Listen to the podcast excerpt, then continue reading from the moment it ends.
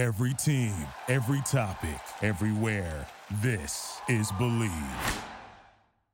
Hey everybody, it's an exciting time of the year for sports. Super Bowl 54 in Miami this Sunday. You got UFC 247 coming up. Jon Jones takes on Dominic Reyes in the main event, and without a doubt, people are going to be looking to get in on the action as well as the fun. And we have the best place for you to go, my bookie. If you're the kind of guy who likes to bet a little to win a lot, try a parlay. For instance, if you like a couple of the big favorites this week, parlays are perfect because they let you bet multiple games together for a much bigger payout. My bookie has more lines and better odds for the player than any other sports book around. And if you join right now, right this second, my bookie will match your deposit halfway, all the way up to a thousand dollars. That means if you deposit two thousand dollars right now, you get an extra grand in free money to play with.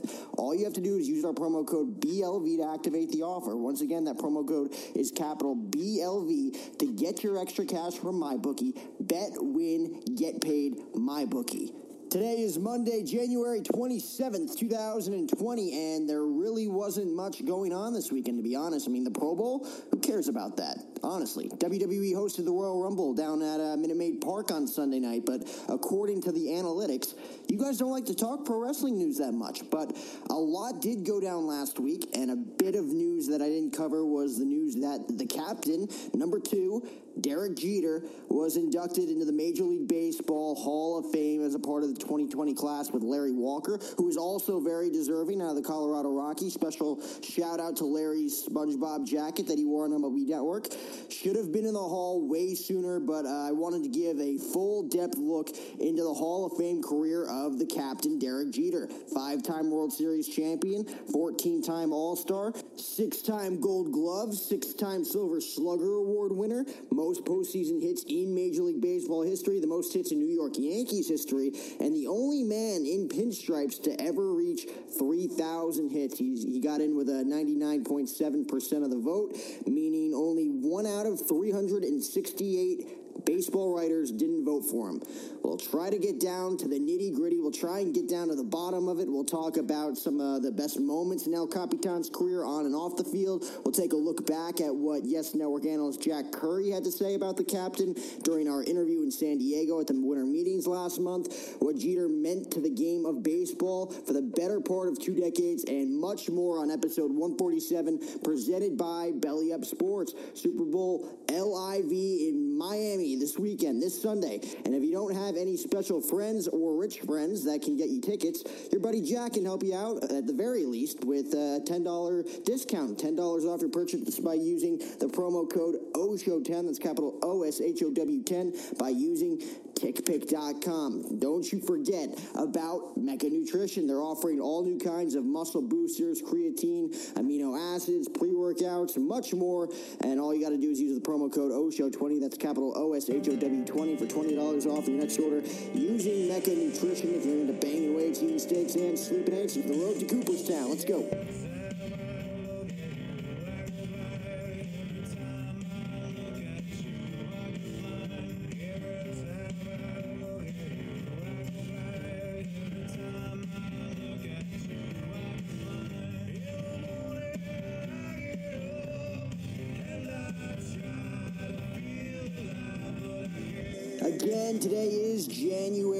27th. It's a Monday. We got an action packed week for you. Today, we'll revisit that interview with Jack Curry talking about the captain, Derek Jeter. On Wednesday, we got Darryl Reynolds, Villanova champ, 2016 NCAA champ in the house. And then on Friday, we'll have Toronto Blue Jays prospect Chavez Young. Uh, action packed week, three interviews for you. But today is all about the captain, Derek Jeter.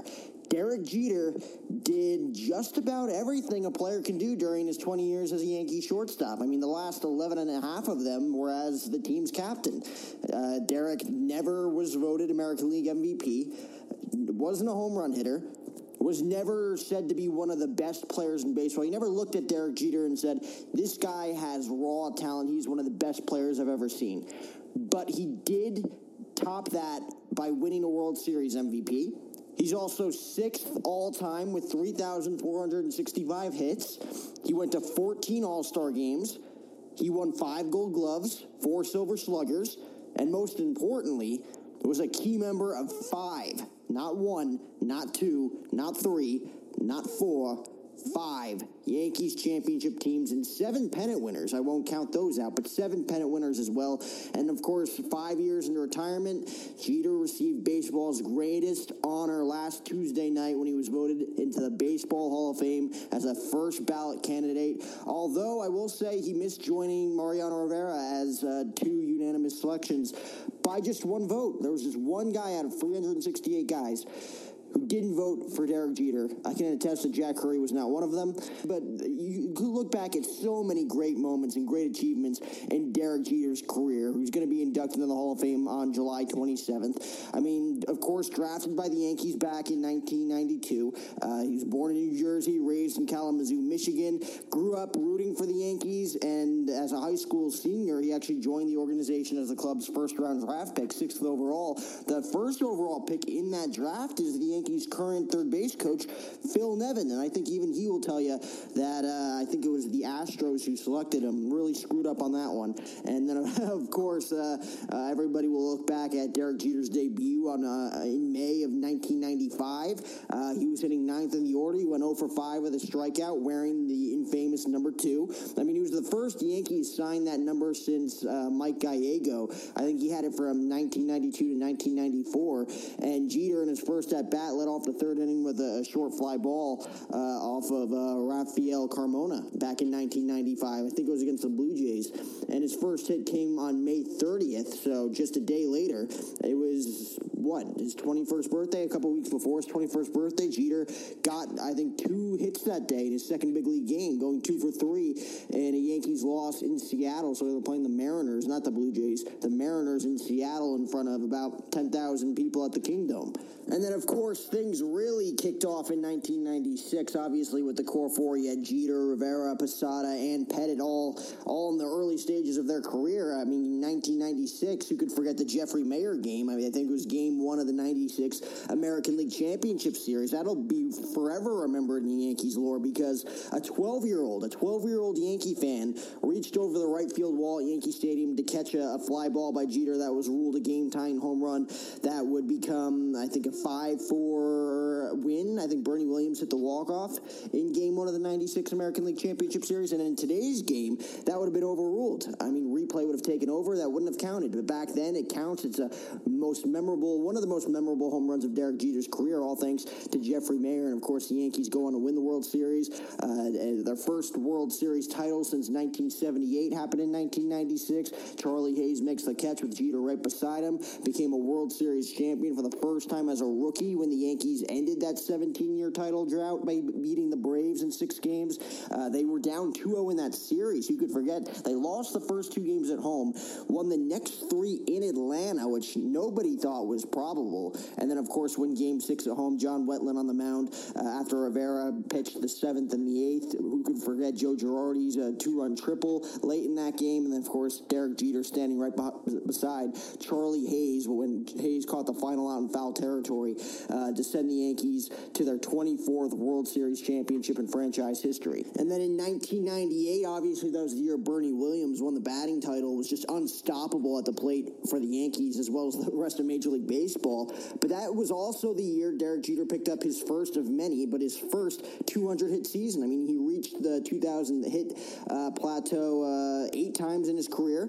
And of course, the first coming in 1998, at 324 with 203 hits. They win their second World Series title that year in October against the San Diego Padres. I mean, the 1998 Yankees, of course, are the winningest uh, team uh, in history with 125 wins, the first 114 in the regular season, then 11 more in the postseason that ended with the franchise second championship in three seasons. And that was the 24th overall. So the 23rd was in 1996, 24th in 1998.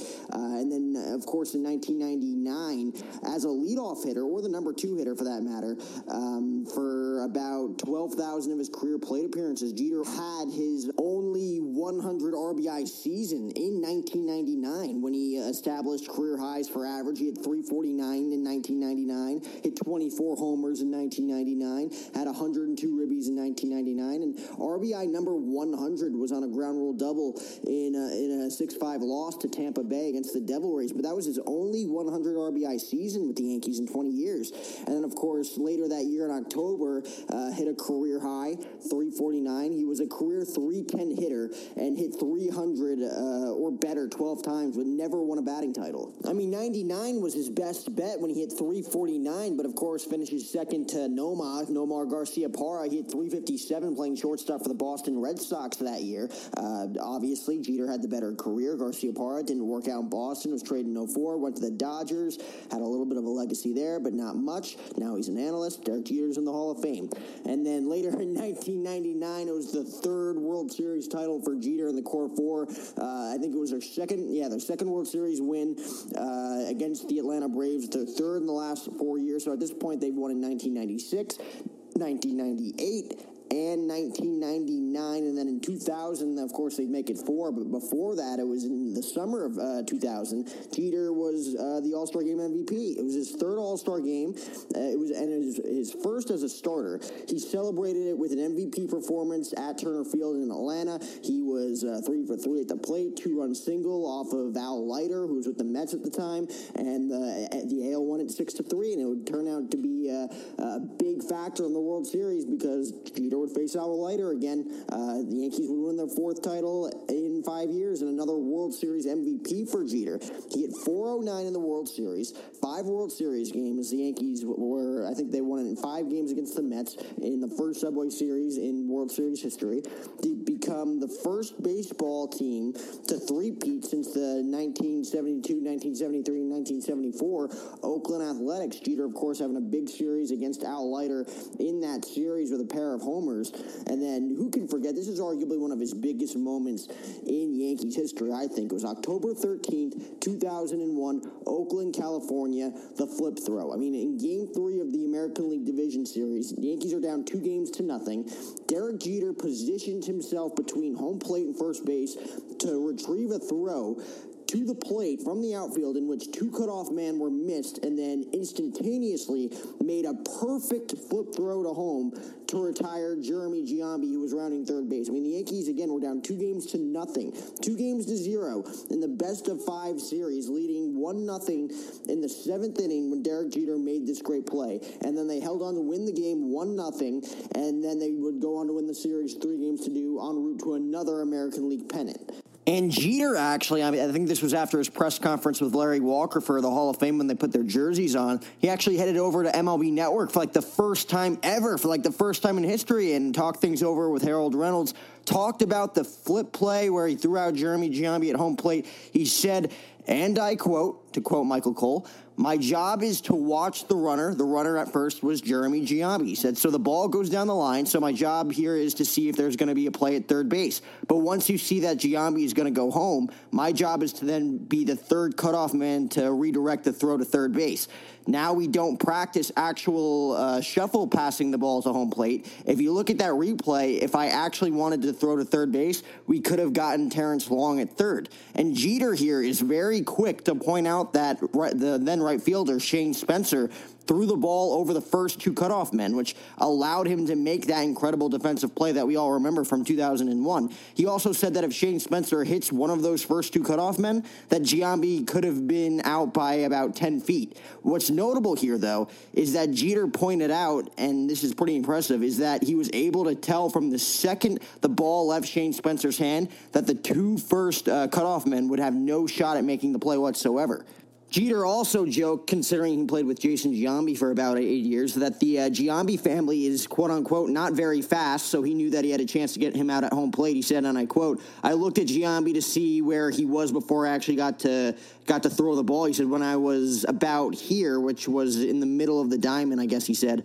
Uh, I could see that we had an opportunity to get him. Now, if you still see the ball in the air and it's been a clean exchange to throw home, worst case scenario, if you look at the replay, it could have gone to third. And after breaking down that, in, again, a very iconic moment in sports history, Harold Reynolds actually then brought up a video of a play from a 2011 regular season game against the Tampa Bay Rays, which Derek Jeter almost had a shot to make a similar play. And, and I've totally forgot about this game. The ball, again, was hit down the right field line. And as the throw was coming into the infield, you can see Derek Jeter starting to drift towards home plate, just like he did, uh, I think it was 10 years earlier in 2001. The throw ended up going to one of the other cutoff men, so Jeter didn't end up having a chance to make a play but it showed that flip play kind of same similar situation that was uh, something that Derek Jeter was always prepared for. And he said the flip will certainly go down as one of the most spectacular defensive plays in Major League Baseball history. And the fact that Derek Jeter put himself in the right position to make that play is what makes that so special. And like I mentioned earlier, that that was the first Yankee win in that series, and the Yankees come back to win it three games to two. They were down 2-0 in the series, come back to win it three games to two. They get past the 116 win Seattle Mariners uh, in the ALCS, which was very impressive. Then the World Series, of course. Who who could ever forget Halloween night that dread into November 1st, first game in Major League Baseball history that was played in November? Of course, Reggie Jackson forever became Mr. October with his three homer game in the Yankees World Series clincher in 1977.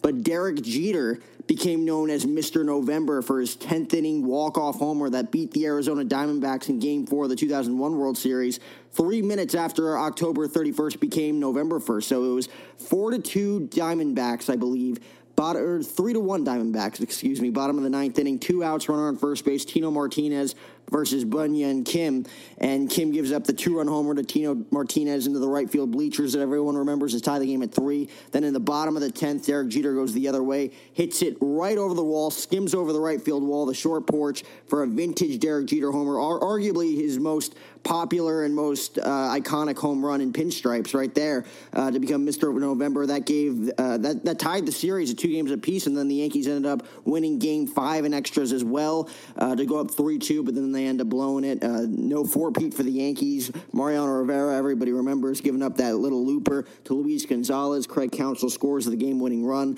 and uh, the Arizona Diamondbacks win their first and only World Series championship in 2001. the next big moment happened in 2003. 2003. It was June 3rd, 2003, when Derek Jeter was officially named the captain of the New York Yankees. I mean, the unquestionable Yankees leaders for years. Jeter was named the club's, I think, 11th captain. I mean, I can't name all of them, but of course, Lou Gehrig, Thurman Munson, Willie Randolph, Don Mattingly, just off the top of my head. And he's the first in eight years after that. So eight years. He was named in 2003. So Don Mattingly, of course, the last Yankees captain, and of course he's named the first one in eight years in a news conference before an interleague game against the Cincinnati Reds at Great American Ballpark. Uh, 2004, July 1st. This is another iconic Jeter moment, another iconic defensive play for Jeter. I mean, who's going to forget Trot Nixon uh, batting for the Boston Red Sox in the 12th inning of a 4 4 game, arguably one of the greatest Yankee Red Sox games of all time. Uh, um, July 1st, 2004, Yankee Stadium, the old Yankee Stadium. And Nixon hits a foul pop that appeared to be headed for the stands until Derek Jeter raced over to the line from shortstop and dove over the photographer's well into the seats to make a sensational diving catch. I mean, uh, I think it was New York City police officers and fans helped Jeter back to the field his chin was bloodied, his right cheek was swollen. Jeter was on his way to the hospital for x rays when the Yankees won 5 4 and 13 innings when John Flaherty hit a walk off uh, RBI ground rule double, I believe, and the Yankees won that game 5 4 and 13 innings. I remember Pedro Martinez got the start in that game, served up a long home run to Jorge Posada.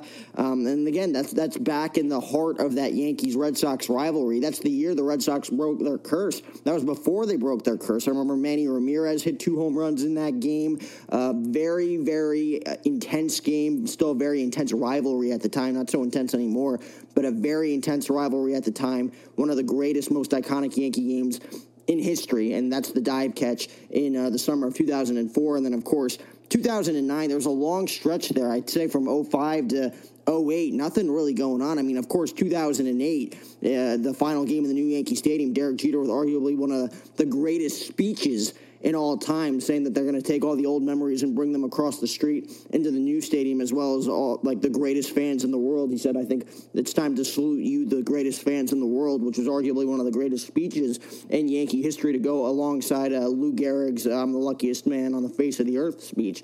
But again, that was one of the greatest speeches, at least uh, on the night of the old stadium. Brian Hoke talked about that a little bit the last time we talked on the show And then, of course, the year they go back to the World Series, 2009, September 11th, 2009, and that's when Jeter passed Lou Gehrig, Yankees Hall of Fame first baseman, for first place on the Yankees all-time hits list. Uh, it was a rainy Friday night at Yankee Stadium. Jeter, I think it was two for four, had an RBI in that game. Yankees won 10-4 over the Baltimore Orioles, who were second win at the time. Um, and that was, uh, again, highlighted by his third inning opposite field single on the 10th pitch of an at-bat against Orioles right-hander pitcher Chris Tillman. And the hit was, I think, 2,722 for Jeter. Jeter passed Gehrig for most hits um, I think at Yankee Stadium in 2008 during one of the final homestands against the White Sox off of Clayton Richard. Uh, that passed him for the most hits at Yankee Stadium, and now this was for the most hits as a New York Yankee, and that's one more than Lou Gehrig had playing in his entire career with the Yankees from 1923 to 1939. And then, of course, they capped that year off with his fifth World Series title, November 4th, 2009. Yankees took out the defending champion Philadelphia Phillies. They won the World Series in six games. Hideki Matsui wins the Most Valuable Player award. Uh, Rivera gets the final out. Chopper to second base. Shane Victorino hits a chopper to Robinson Cano. On to Mark Teixeira. Yankees are finally back on top as Joe Buck mediocrely screamed. I mean, the franchise, that was the Yankees' first title since 2000 and the 27th overall. It's their last World Series title. It was the fifth and final one for Jeter, who hit 417 in that World Series with 11 hits and 27 at bats. Just saying. And then, of course, 2011, July 9th. This is this may be one of his more memorable home runs, if not Mr. Uh, the Mr. November shot. His 3,000th hit, Jeter became the 28th player and the first Yankee to reach 3,000 hits uh, with his second inning home run off of a guy who he owned in his career, David Price, when he was with the Rays. And the Yankees won that game 5 4. He went 5 for 5 that day. Uh, got the game winning hit, tie breaking RBI single in the bottom of the eighth. Rivera gets the final out in the ninth. Another um, Hollywood script for Jeter. And then, of course, I think in 2013, no, these weren't big moments, but uh, comes back off the DL. Remember, he broke his ankle in, I believe it was game one of the ALCS against the Tigers. Comes back in July after a 10 month, not 10 month, maybe an eight month hiatus. Uh, rehabbing and recovering first pitch off of Matt Moore takes him deep the other way. I mean, total movie script, right? I mean, and then the next year, the moment that everyone's going to remember when they remember Derek Jeter. September 25th, 2014, final home game at Yankee Stadium. And per usual, Derek Jeter found a way to make a memorable day extra special for him. Walk off RBI single off of Orioles right hander Evan Meek. Yankees win it six to five at Yankee Stadium. I believe in the bottom of the second or top of the second inning. He's playing shortstop. The game was tied at two, two outs in the inning, two runners on base. The count was two and two. Two's all around for the captain. Screaming Derek Jeter. He's choked up the entire game. Gets a final at bat in the bottom of the ninth inning. Wins it RBI single. I mean, it's just a movie script. Derek Jeter, where fantasy becomes reality. Did you have any doubt? That's what Michael Kay said. Uh, CC Sabathia was the first one there. Derek Jeter actually jokingly said on Jimmy Fallon that year, uh, after he retired during the winter, that uh, if he was thrown out, if I forget who the pinch runner was, but if he was thrown out at home plate, and it was a very close play at home plate, if he was thrown out, CC was already halfway to second base celebrating with Jeter. It was just going to be Derek Jeter and CC Sabathia celebrating in the middle of the field in a tie game going into extra innings. So Yankees win that game. Very exciting moment for Derek Jeter. Um, I want to get to the interview with Yes Network analyst Jack Curry that we had back in the winter meetings uh, in San Diego last month, talking about why Derek Jeter wasn't going to be a unanimous Hall of Famer in his eyes. He felt like someone wasn't going to vote for him, and he was he was pretty right. One person out of 368 writers did not vote for Derek Jeter, and he'll explain why. He talks a little bit about his book with David Cone, as well as uh, some Gerrit Cole news. This was the day Gerrit Cole signed his contract with the Yankees about I, want to say an hour before he signed his contract with the Yankees, I got to sit down and talk with Jack Curry at the baseball winter meetings in San Diego. So let's get to that interview. And afterwards, I want to uh, uh, uh, explain how Derek Jeter's career kind of resembled, kind of mirrored in a way not that he was as dominant as he was, but kind of mirrored Kobe Bryant with the Los Angeles Lakers. Of course, Kobe Bryant, unfortunately, uh, tragically passing away alongside his daughter in that helicopter crash just a few days ago. I wanted to break down both Derek Jeter and Kobe Bryant's careers side by side because the numbers are identical, even though Kobe Bryant dominated his sport, whereas Jeter kind of scratched and clawed his way to the top. But I want to compare those after this interview with Jack Curry. And after this, quick message from Mecca Nutrition. Do you find yourself constantly working on your physique only to find no real results? Or are you officially fed up with your lack of progress in weight loss and weight gain programs? Then do I have a solution for you? Mecca Nutrition Build a Better You. Choose from a variety of products including protein, carbohydrates, creatine, pre workouts, vitamins, and more. Why choose Mecca Nutrition? Mecca Nutrition is a family owned and operated sports nutrition store located in the heart of Bakersfield, California. Mecca's goal is to provide you, the customer, with the best customer service, nationally recognized products that you know are tried and true, and most of all, they have the best prices around. If you have any questions or concerns, feel free to contact Mecca Nutrition via social media on Facebook and Instagram at Mecca Nutrition. You can email them or you can call the shop as well at 661 695 9061. Again, that's 661 695 9061. I've been using Mecca Nutrition products for over a year and a half now, and for someone with an extremely high metabolism, I can tell you that these products work. I gained nearly 25 pounds of muscle after using Mecca's select products in the protein and carb aisle, with products such as Redcon 1 meal replacement protein and carbs, as well as Neil's hookups. So feel free to call the shop or email Mecca's general manager at Neil or Neil at MeccaNutritionStore.com. Rumor has it, if you mention Mecca Nutrition, you may come away with an added discount as well, but you didn't hear it from me. So go check it out if you want to transform your body and get into the best shape possible right now. Mecca Nutrition, build a better you. You're a real Zach before we go. Okay, out here with Yes Network analyst and co-author of Full Count with David Cone, uh, Jack Curry. Thanks for taking the time to sit down with me. First question I wanted to ask you, of course, because you guys are again about to go on the Yankees hot stove. Obviously, the Gerrit Cole news. Stephen Strasburg just signs that record-breaking deal, $245 million, 100% ups the ante for Gerrit Cole. What do you think the mindset right now is for Brian Cashman from your perspective going into this? Obviously, the 300 million mark has been thrown around, but do you think he's going to try and stay under that, maybe like 275, 280? What, what's exactly your perspective going into this? It's a great question, Jack, and we're, we're all following this, and we, yeah. we all throw numbers out, and we want to try and figure out through the tea leaves what is going to happen. First and foremost, I was surprised that Strasburg got 245 million. I did not think he was going to get that rich a contract, and you said it well. Now that Strasburg got that, Cole is better. He's yeah. two years younger, and the same is representing him is Scott Boras, and he is absolutely going to shoot for a higher number, and he'll get it. Do we know what that's going to be? Is it is it eight for 280? Is it eight for 300? Is is it nine? Does he say because Cole is two years younger, he should get a nine-year deal because then he'll be pitching at the same 38 that Strasburg will be when his contract ends. I think from a Yankee perspective, they always have a number in mind. I don't exactly what that number is, but what I have been told is their plan, and they've already done this, was to make a very, very competitive offer. And do you feel like the Angels, yes, the Angels and the Dodgers are also in on him? Obviously, the Angels are one of the more serious contenders. The Dodgers have kind of said to be lurkers, like in the shadows. Do you feel like that offer is coming soon? Because Scott Boras even said to the media earlier he plans on walking out of San Diego this week with a contract in hand. Think it has to be because those were the parameters that Boras set. He wanted to get those offers this week. There was an interesting scene in the lobby about an hour ago where Boras spoke to the media, and I was part of the throng that was around him, probably about a hundred reporters oh around him. And the only team he really mentioned was the Yankees. He said the Yankees and other teams have made very thorough presentations to Cole.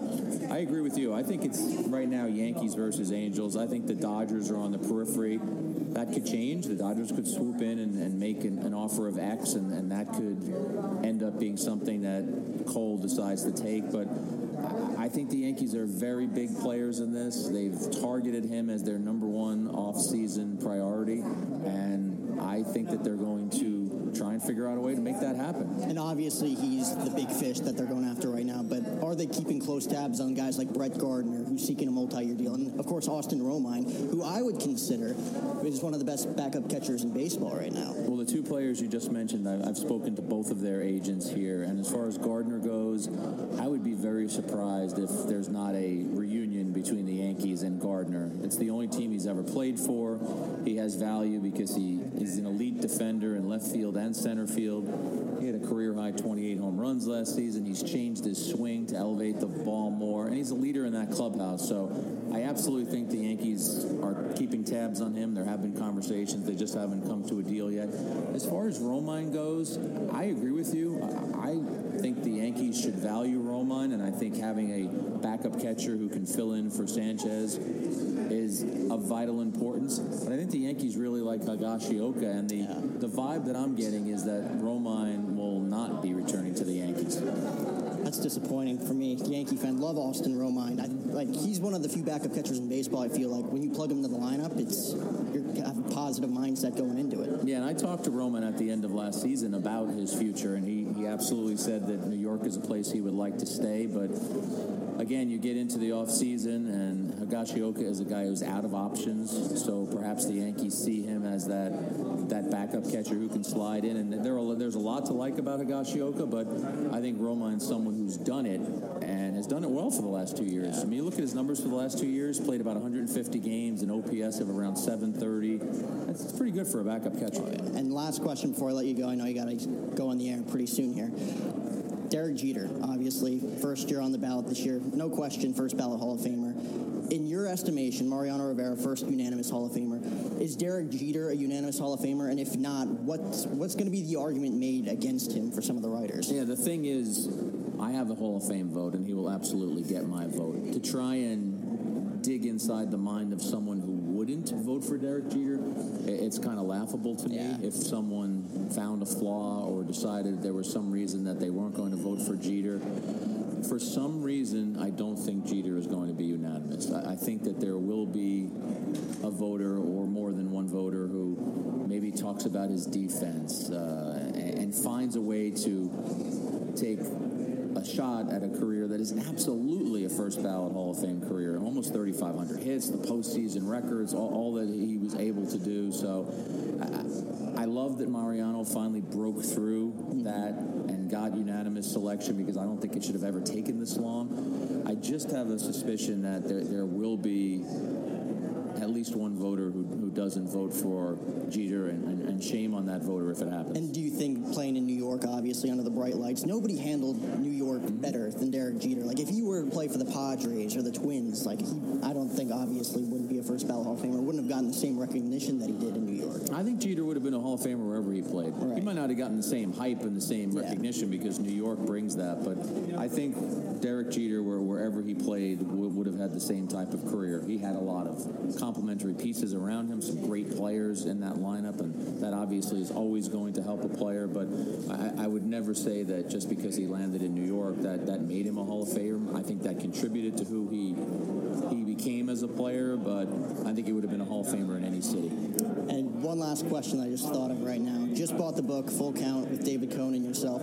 Is it more of uh, obviously the from life beginning to childhood to end of his career, David Cone, but is also more of like the analytics side when it comes to pitching compared to yesterday's game and or compared from yesterday's game to today's game? When we started working on this book, David and I, it was going to be a, a pitching journey and a lot of pitching stories and a lot of pitching theories in there start doing the interviews, and I think we sat down 42 times. I think we had 42 or 43 interviews. It became a pitching journey and a personal journey. So there are a lot of stories about his childhood and his father being his best pitching coach, and there's yeah. stories about his teammates, some that we just mentioned: Derek Jeter, Mariano Rivera, Dwight Gooden, and Darryl Strawberry. There, there are tales about all of those guys in there. As far as analytics, and that's obviously a hot topic, and David loves talking analytics touch upon it in the book, but I'm not going to lie to you. It's it's not an analytically driven book. Oh, yeah. There's not 50 pages on analytics. We, we talk about his career, and I, I, think anybody who loves pitching and just loves a great baseball story will be very interested in, in reading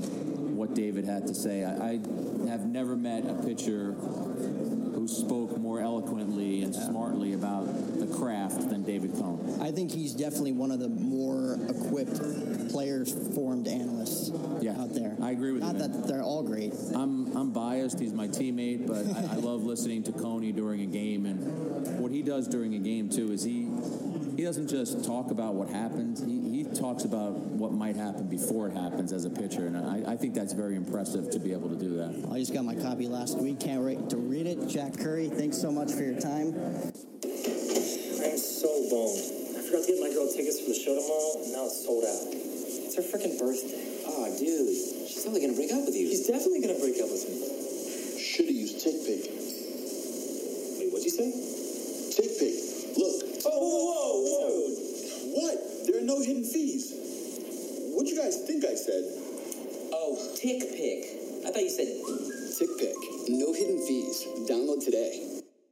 And thanks once again to YES Network analyst Jack Curry for taking the time to speak to me a couple months ago in San Diego at the winter meetings. Remember to go pick up your hard copy of Full Count, The Education of a Pitcher by David Cone and Jack Curry, talking about the life and the career of David Cone. You can pick it up at any Barnes & Noble near you. With that being said, I want to talk to you about Derek Jeter and Kobe Bryant's careers, respectively. And before I start comparing them, because there are a lot of similarities between both their careers, Derek Jeter actually put out an emotional uh, article on uh, the Players Tribune uh, to Kobe Bryant. He said, The Kobe I'll remember. That's the piece that he wrote on uh, January 26th, the day of Kobe Bryant's passing. Again, thoughts and prayers go out to the Bryant family, as well as all of his friends and family who are suffering through this. Um, Derek Jeter, I just want to read what he wrote here. Um, uh, he wrote an emotional essay about Bryant's relationship with his four daughters after his uh, tragic death on Sunday. He said, and I quote, All I ever needed to know about Kobe Bryant was this that throughout our friendship, the most meaningful conversations we had, they were always about family. Put aside one of the all time great basketball careers for a second. Put aside his famous work ethic, the Mamba mentality, that incredible will to win. I'll let everyone else tackle that. But when I think of Kobe, I really just end up thinking about those special few personal conversations that we were lucky enough to share together each time one of us had a new baby daughter. I end up thinking about how here was the here was this guy who was beyond gifted as an athlete, who was obsessed with being a champion, who was known as an absolute assassin with the ball in his hands. And in the moments I got to spend with him, he didn't really talk about any of that. He cared much more about being a husband to Vanessa and a dad to his girls. He loved his family, and he was his family. That's what was important. And that's the Kobe I'll remember. I want to give my deepest condolences to Vanessa and the rest of the Bryant family and to the families of the other passengers. Tragedies like this have a cruel way of reminding us of what's important in life spending time with our loved ones and being there for them no matter what. Kobe just loved being a dad, and when it comes to his legacy, I really hope we're able to take the time to remember that is an essential part of it. Rest in peace to Gianna Bryant, rest in peace to the other passengers on board, and rest in peace to Kobe Bryant, who knew that his life was as only as important as the love that he had for the people in it. Who knew that he was born to play basketball, but it was family over everything. And you can go check that article out at the Players Tribune right now. Derek Jeter's tribute to Kobe Bryant. Now, I wanted to compare greatness here. I mean, their stats are identical when you compare them eye for eye. Obviously, Derek Jeter didn't own MLB like Kobe Bryant owned the NBA for the better part of two decades. And obviously, I mean, despite their levels of talent, both Derek Jeter and Kobe Bryant commended the respect of their peers in their sport. I mean, Derek Jeter was the face of MLB for 20 years. Kobe Bryant was the face of the NBA for 20 years. You could argue, I mean, LeBron stepped in, but Kobe Bryant was still the fan favorite of most. And when you compare when you compare these things, their, their debuts, Derek Jeter debuting uh, in May of 1995, Kobe Bryant debuting in November of 96.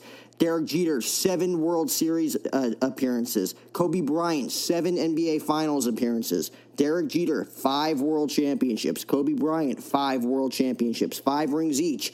Championship Series MVPs. Jeter has one, Kobe has two, so he's got him on that. All Star selections, Kobe's got him beat there 16 to Jeter's 14. Postseason winning percentage, this is probably the most impressive one. Jeter and Bryant have uh, the exact same winning percentage at 61.4%. I mean, that, that that's just remarkable. I mean, Kobe Bryant is the face of the NBA during that era. Derek Jeter is the face of MLB during that era. Identical, identical statistics. I mean, even their career earnings, if you look at those, Derek Jeter and Kobe Bryant salaries, neck and neck. Jeter finished with about 265 and a half million. Kobe Bryant about 279 and a half million. So he's got him beat a little bit there. Kobe Bryant, of course, a lot more talented than Derek Jeter, but both highly respected uh, first ballot Hall of Famers. And Kobe Bryant, obviously, a first ballot Hall of Famer in his own right, probably going to get the number 24, if not the number 24, both the number 24 and number 8 retired by all of NBA. Um, uh, who knows when, but Jeter, of course, retires two years before Kobe does in 2014. Kobe goes out with the 60 point performance against the Utah Jazz at the Staples Center in 2016. They become business partners afterwards. And again, it's just a very, very sad time in uh, the world today. Kobe Bryant dead at the age of 41 yesterday in a helicopter crash. His 13 year old daughter, Gianna, uh, dies in the crash as well. Nine, nine casualties in that crash in uh, Thousand Oaks, California. Again, condolences go out to the Bryant family. A very, very difficult time. Uh, the last thing I wanted to get into, though, regarding Derek Jeter uh, on this road to Cooperstown episode of the O Show, I wanted to talk about Derek Jeter's start when he was first drafted by the Yankees coming out of Kalamazoo uh, High School in Michigan because – initially he was too nervous to play for the Yankees. He actually called his mom during uh, uh, one of the, one of the camps saying, "I can't do this. I'm going to quit and come home and go to college." And his mom's like, "All right, well you're going to go to college, and that's going to be it." And if it wasn't for Jeter's mom talking him back into playing, Jeter probably wouldn't have been the shortstop of the New York Yankees for 20 years. And Jeter's parents were always script, uh, uh, uh, strict with him growing up when it came to grades and everything. He's like, you can't play baseball if you don't make the grades. Jeter was always persistent on grades, getting good grades, always relentless, got his grades, as well as his sister Charlie.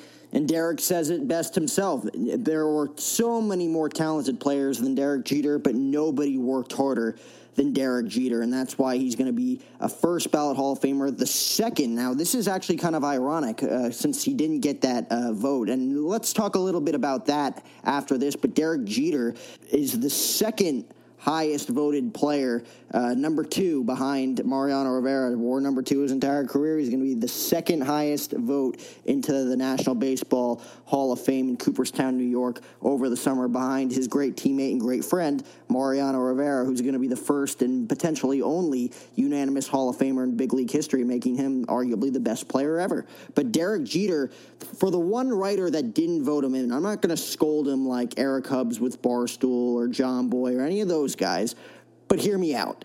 The one argument you can make, and Jared Carrabis makes this argument all the time, that Derek Jeter wasn't even the best shortstop on the Yankees during his career, and that A Rod was, and that A Rod was forced to move over to third when Jeter was should have moved himself to second base. I mean, to me, that's a bunch of BS. Derek Jeter, the classiest guy in baseball, the hardest worker in baseball. Yeah, Alex Rodriguez, definitely a better shortstop, uh, giftedly, has better raw talent than Derek Jeter ever had in his 20 year career.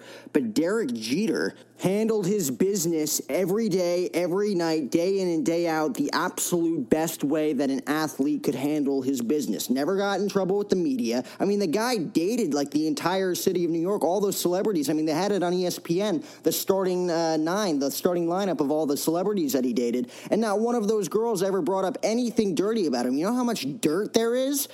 There, or at least how much dirt there could be on Derek Jeter. For all of those girls not to say anything about him, he must be a pretty damn good guy. And when it comes to the actual play on the field, five world championships, never used performance enhancing drugs, handled the media beautifully, was a friend of everyone, knew everybody's name, who he is as a person, what he accomplished on the field. It doesn't matter if he didn't have the raw talent he should be a unanimous Hall of Famer. And to me, that's the only argument that could be made is that he didn't have the defensive stats. I mean, what, six gold gloves? I mean, that's not terrible. Yes, he's not, he doesn't have the raw talent that a Cal Ripken Jr. had or an Alex Rodriguez had or a Troy Tulowitzki had in his prime. But Derek Jeter is one of the greatest baseball players of all time, has the most hits in Yankee history, one of the top five Yankees in history to go alongside Ruth, DiMaggio, Gehrig, and Mantle. I mean, you got to give um, one vote. I mean, Mariano Rivera made his, his his case. He said like it was amazing feeling to have 425 people vote for me unanimously, and sometimes you can't even get two people in the same mentality to vote for someone they believe. But to me, Derek Jeter, uh, regardless, proud and happy that he's going in the second, number two, most voted in Hall of Famer of all time big league history. July 27th, 2020. Mark the date, mark your t- calendar, save the date. Derek Jeter going into the Hall of Fame. And you got to give a little love where love is due to the SpongeBob jacket wearing Larry Walker. Finally gets in on his final year on the ballot. Well deserved for Larry Walker. With that being said, this was episode 148 of the O Show presented by Belly Up Sports, the road to Cooperstown for the captain, Derek Jeter. Remember to use tickpick.com if you want to buy your tickets for the Derek Jeter uh, ceremony, for the Hall of Fame ceremony. Go to TickPick to get $10 off your order using the promo code OSHOW10. That's capital O S H O W 10 for $10 off your order. And if you're into banging weights, eating steaks, and sleeping eight, so remember, swole is the goal and size is the prize. Go to mechanutritionstore.com for $20 off your next order using the promo code capital O S H O W 20. That's OSHOW 20 for $20 off your next order at Mecca Nutrition. Hit it, Hootie.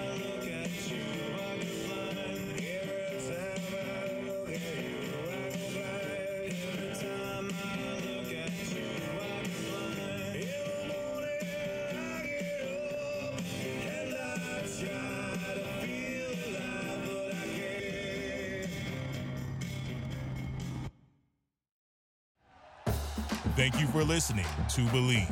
You can show support to your host by subscribing to the show and giving us a five star rating on your preferred platform. Check us out at Bleav.com and search for B L E A V on YouTube.